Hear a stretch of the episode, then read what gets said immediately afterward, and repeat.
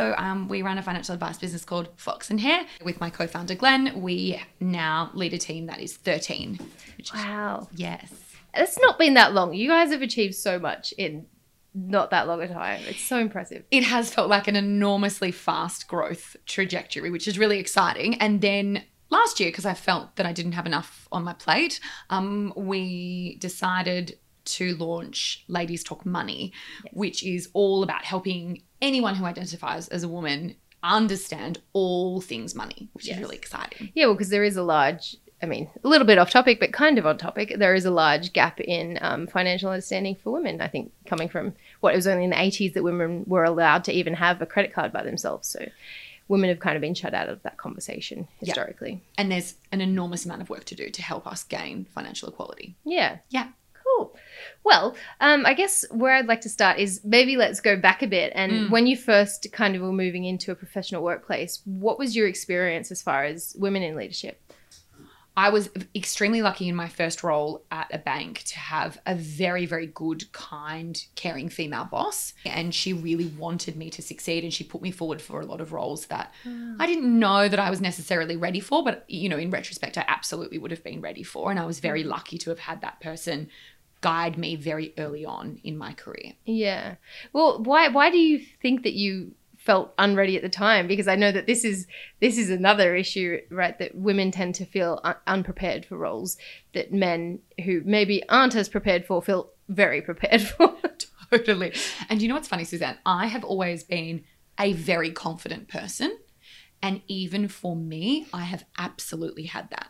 Absolutely, I have had that. I have had that classic imposter syndrome. You know, I got a job at Macquarie Bank when I was very young, and I genuinely, I genuinely was worried at night that they were going to find out that I had no idea what I was doing and I was going to lose You're going to be caught out. Yeah. I I would like actually cry about it sometimes. I was so terrified that they had hired me under false pretenses, that I must have said something incorrect to have got the job, which of course was not the case. Yeah. Um, and so I can't imagine what it must be like for people who don't necessarily have the confidence levels that I already innately had within me. Mm. I think that's a huge barrier. And I think everyone needs to know that that is so normal. Yeah. Do you think, like, societally, that confidence versus lack of confidence comes from? I mean, in Australia, everybody kind of gets tall poppy syndrome. If you think you're too good, you get cut down. But I feel, in general, um, women, it's if you love yourself or if you feel confident, then you must be a stuck up bitch. Totally. Even in like my family unit, I'm the, I'm the eldest and I am uh, one of three. I have two brothers.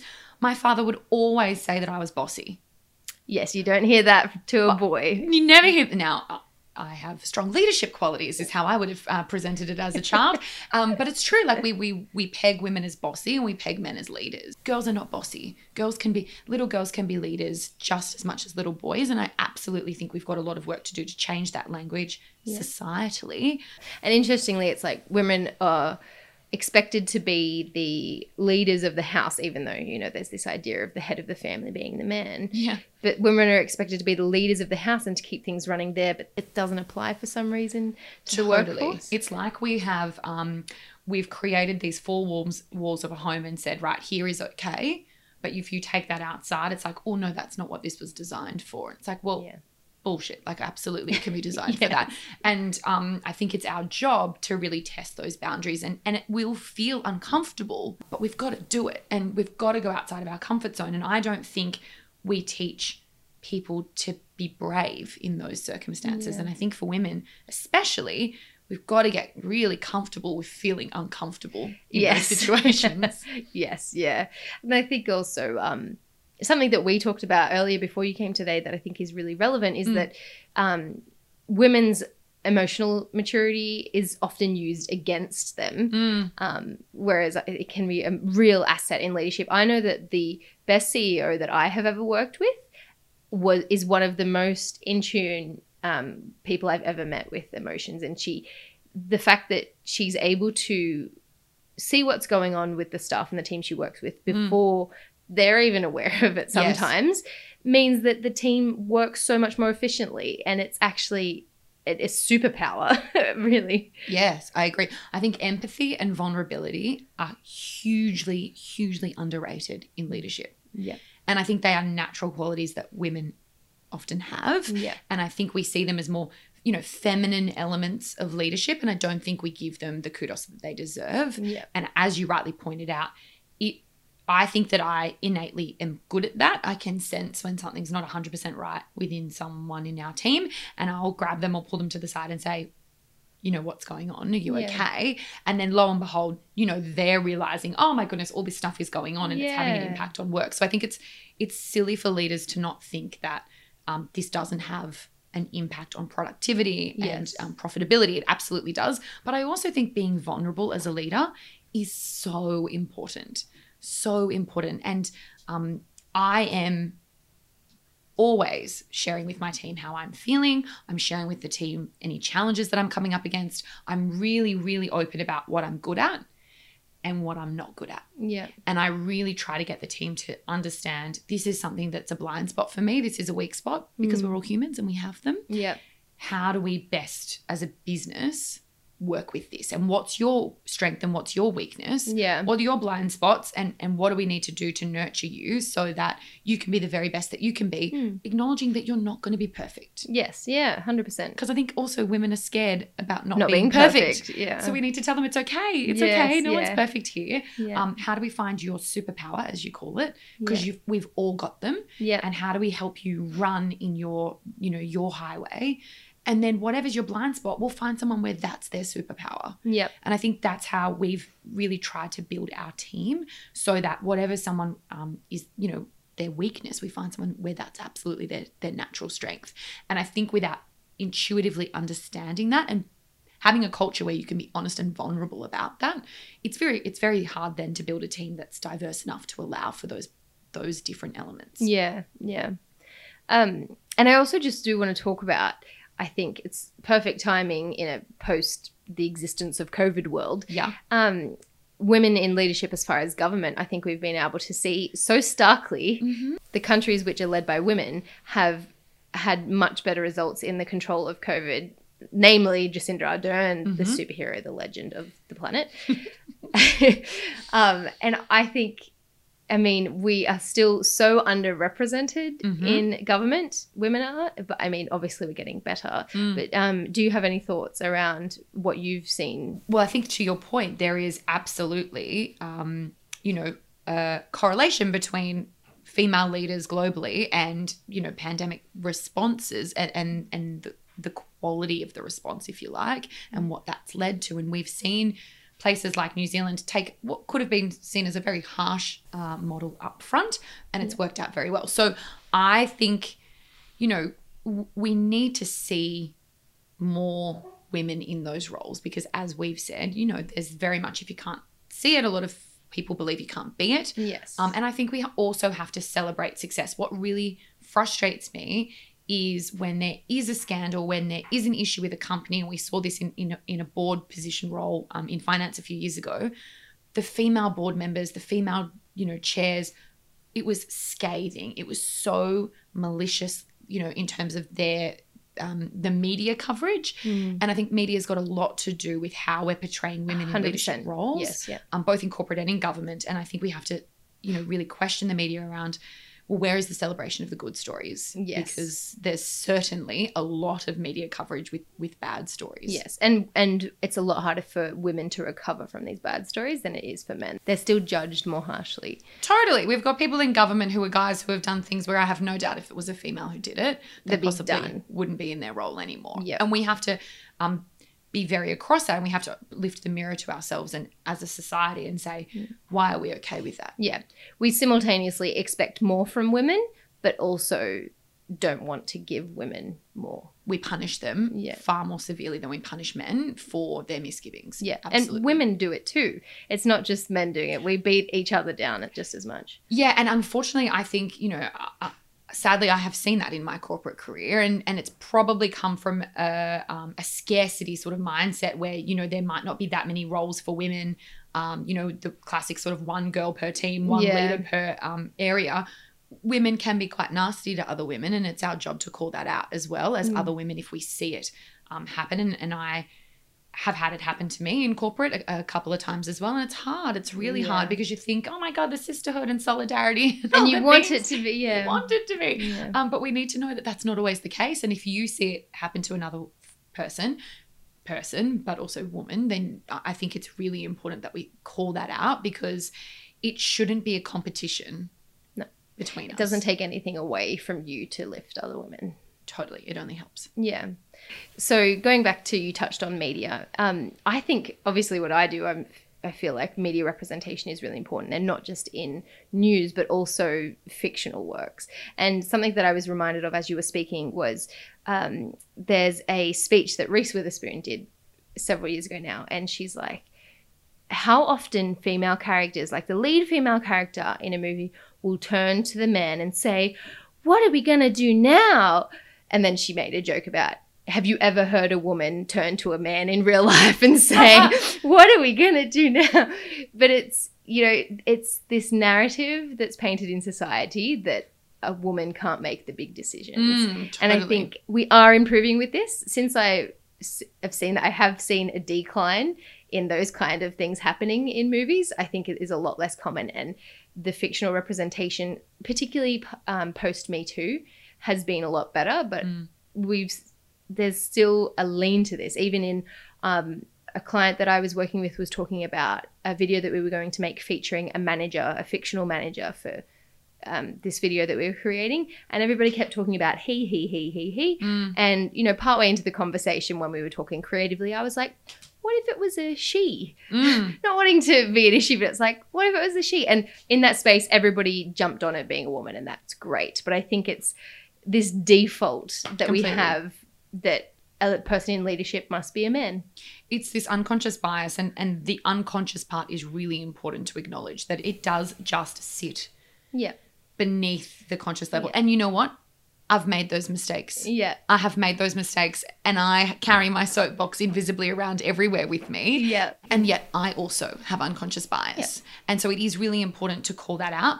And understand that we're all on a journey yeah. Well, and it's largely because of representation, both in um, like fictional media and in you know government and things. It's because yeah, if you're not seeing it all the time, you do form, like you said, these unconscious biases. Yeah. Um, and I don't think that anybody should be villainized for that, but it's like we need to choose to challenge. Oh, hashtag. yeah we need to choose to. ch- I wasn't actually even trying to say it, but we actually we need to choose to challenge the unconscious biases. Yes. And not only for ourselves, but we need to bring awareness for people around us Yes. in a very polite and respectful way when 100%. we notice Yeah. that there's those unconscious biases is there as well. Yeah, one hundred percent. Um, I actually had a client call me um, a few months ago, and he's like, "I just wanted to tell you about something that happened here."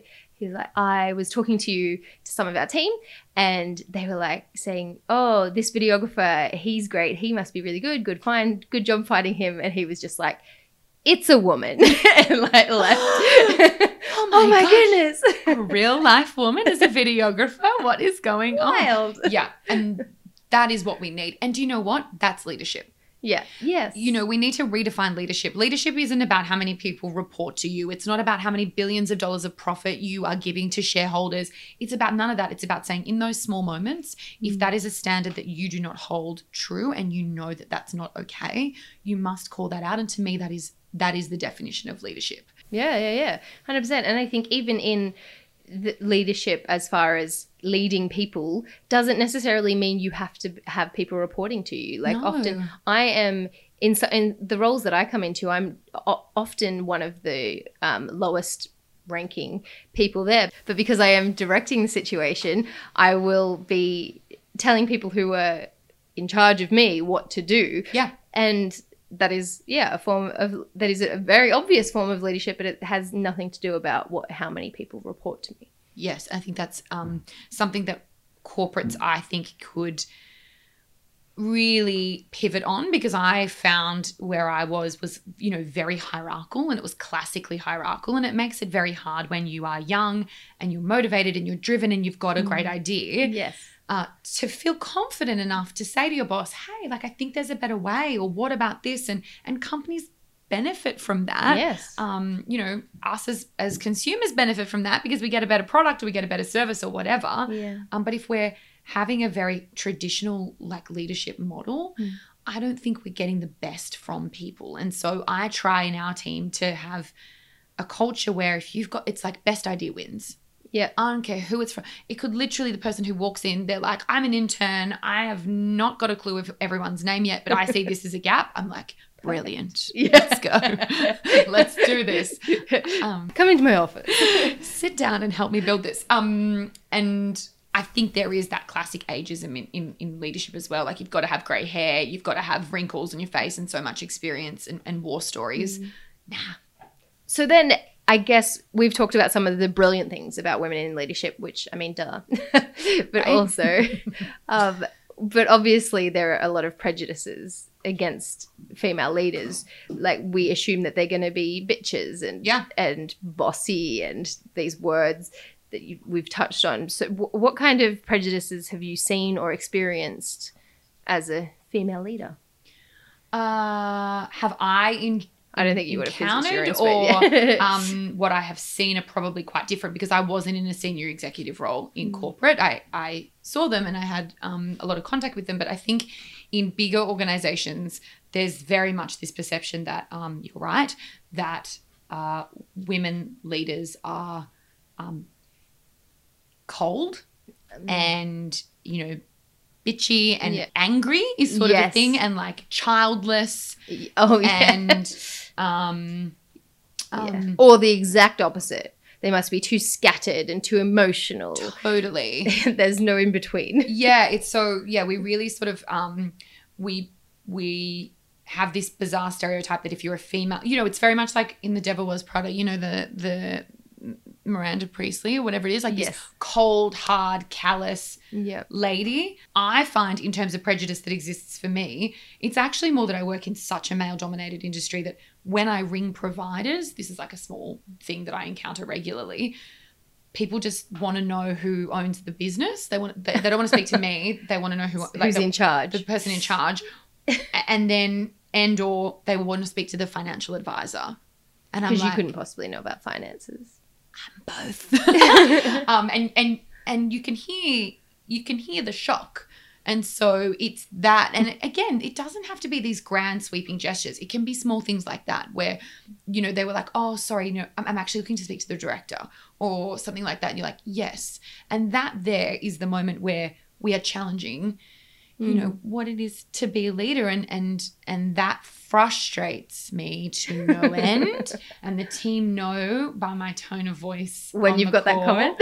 and i'm like because i always think there's space there's space between something and my reaction there's space there's space and it's not their fault because again this is what they're used to seeing Mm. but it does um it does actually affect me and then i think what the hell am i letting this affect me for yeah. um, and and actually, I think one other thing that I'd like to call out is um, I push. I have pushed someone in my team to expand her role and to, um, you know, really make sure that she is, you know, having appraisals with me where she's singing her own praise, and I, I make her um, do that. And we're very big on like I think what's great about our little story is because we've come from this big corporate world and we've built a small business from scratch you know you can take the best bits from small business uh, from large corporate land and put it into small business so we're very big on um, performance plans development plans appraisals and i am really tough on them if they don't sing their own praises and ask for extra you know responsibilities ask for their pay to be increased you know do all those things Yeah. because we need to teach that Yeah. particularly to young women who sometimes don't want to have that conversation Yes. Yeah. And uh, we won't even get into the pay gap.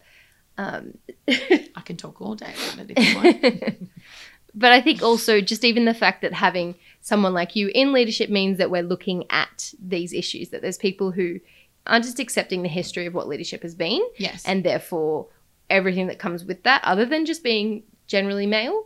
It's all these other things that are going to make the workplace a better place yes for everyone, including Yes. women. Yes, and even small things like, you know, what's your parental leave policy? Do you give super contributions while someone's on unpaid parental leave? You know, all these mm. little micro things, they're almost like little microaggressions that companies are like, well, that's how it's always been. It's like, yeah, but if it's Yeah. shit, change it. Like, yeah, we've got to have a new lens. We've got to have a new paradigm. We've got to think things through differently because clearly what has gotten us here to date has not worked overly well yeah, given the levels of women in leadership broadly in Australia in government leadership roles, um, and the the time it is expected to take to have us reach true parity is too Yeah. long. It's, it's 100 years, isn't it? oh my I goodness, think? I think it's more. Oh gosh. What I'd kind of like to explicitly let's get like real ideas out of what we can do better in society as individuals, whether we're in leadership or not, to a make it easier for women in leadership or to get into leadership, but also change the perspective on what a woman in leadership is. Mm. I think um, a word that you just said there that I think is important to call out is it is important to be authentic. And it is important to understand that you don't need to look and behave a certain way to get a certain role. And we have to challenge that concept that A plus B equals, you know, C or Yes. whatever it is. Only this formula. it must be this formula because Yeah. then we're teaching it it is a very prescriptive lens and that you must do it this way. And actually there's so much opportunity for for diversity and authenticity to come through. And i think we need more authentic leaders being authentic standing up saying you know um, what what has worked for them and what hasn't worked for them. And it shouldn't just be women. It needs to be men as well because we need to change the entire view. Um, but i think it's around helping support understand what you can do to support the women in your life. Um, and it may not be you know your partner it might be your friend group it might be your sister it might whoever it is what is holding them back? And you'll probably find that it's a self-limiting belief. And how do we help them challenge that belief for themselves? And then how do we help um, teams if we're managing teams how do we create a space where people all feel like it's okay to show up and to be authentic and to throw their ideas into the ring and to put their hand up and know that as a leader, you know, explicitly stating you don't need to have all the answers. You don't need to feel 100% competent to do this. You just got to be ready to get your, you know, um, sleeves pulled up. You've got to be work, ready to work really hard. And I know you're going to learn this on the job because I know that you're a very talented and capable person. People are opting out of those situations because we are so clear that you must have all of these capabilities. And so we have to challenge that and say, no, be explicit and say when there's new project opportunities, when there's new role opportunities, go for it. The more that we're going to see this leaning into opportunities, and then also, if I can just call out, you can't lean in if you're doing all the housework, all the school stuff, all the drop offs. You know, I will never forget this. I went to an event, um, a corporate breakfast, and the woman who run it, who runs it, who is fantastic, and I have a lot of respect for her. You know, before the event kicked off, she wanted to openly start by acknowledging her husband, who wasn't in the room, for thanking him for taking their children to school that day. Just that day. Right. And so I sat there and thought, I've never heard a man, I've been to plenty of corporate breakfasts in my time, lunches, dinners, evening events. I've never heard a man stand up and say, thank you to my wife who, who, or partner who took um, my children to school that day. And it was like, it was such a profound moment for me because I was like, this has to change. But I also do just want to very quickly touch on it's also okay and it's not unfeminist if you don't want to be a leader, a, a traditional leader. And I think we're also, again, it's like you'll find a way to hit a woman with either end of the stick. It's like you're unfeminist if you don't want to be in charge. And like, Totally. that's fine. And you know, for me personally, this is something that I've been thinking about recently. Um, it's around redefining what does success look like, because I think in a lot of ways, success for me personally has always been benchmark around, you know, the professional success and Climbing that ladder. climbing that ladder and Yeah. career success. And we have to pare that back and we have to stop telling women and people at large that your worth in society is based on how how well you've done in that sense or how much Yes. income you bring Yeah. in or what's your you know net wealth that is so untrue because what Yeah. success looks like should be different and very bespoke Yeah. based on what intrinsically drives you Yes. and we need to challenge that as well Yeah. I think maybe the only other thing that I want to add is like leadership can be any person, any day of the week, Mm. Any color, Mm. any race. Um, it can be someone who is wearing Birkenstocks, who is dragging their dog around, who is frazzled and has things everywhere. Like it doesn't have to be this super polished, perfect, Mm. always organized person. Yes. I think we have to remind ourselves of that because there is this very archetype of what a leader is. And, and I think some of the best leaders I've ever worked with have never actually looked like what the Yeah, the traditional leader Yeah. has been. If you feel like you don't fit that profile, don't let that hold you back from what I believe we all have within us, which is the capability to show leadership. just from you talking as well about anybody can be a leader, the incredible leadership that we've seen as people who both care a lot about the environmental issues at the moment Mm. in the next generation, particularly of women, of these young women, Yes. and the leadership that they are showing in this movement that we need to happen, uh, which we won't go into. It's it's so impressive and it's so uplifting to see this coming through. It's so exciting. and it's led by empathy. It's Yes. led by care. It's led by this want and need to look after people Yes. who aren't even potentially born yet. Yes. And I think, you know, that potentially is a feminine style quality Mm. and it's coming out in radical activism. Yeah. And it's about saying those two things can sit next to each other and be fab. They don't have to be mutually exclusive. Yeah, yeah. And so I think we've got a long way to go, but I'm really excited about the direction that we are heading as far as female leadership. I've seen a lot of change and I'm excited by what I see for the next generation of women Yeah. coming through. And what I hope is that, you know, when I started my career, I honestly didn't believe that there was a gap. And it wasn't until, because, you know, in school, I was like, of course, Same, we're, same. yeah, we're smart, we're Yeah. smart, duh. Yeah. Um, and it wasn't until I got into my career that I could then actually see it. And I really hope that all of this fantastic work that all of us need to contribute to means that, you know, the girls at school now, hopefully when they get there, they don't even, they don't ever see it. And I think it is important to note that it's not just going to be better for women, it's going to be better for men too. I think there are a lot of um, issues that women can just, nobody's going to be hurt by more diversity in leadership. It's always going to be better.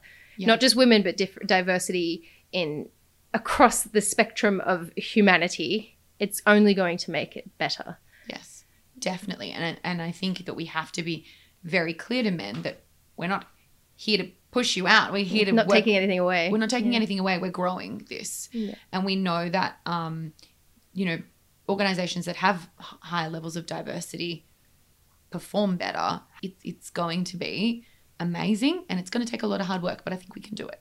Yes, I hope so. I think so. Well, thank you. I can't tell you how much I appreciate you coming and and bringing your beautiful Olive, who you might have seen walking around or heard walking around. Yes, who's stolen a varietal? I think she's had about four days worth of snacks. Mm, mm, She's a good girl. She deserves it. interview period.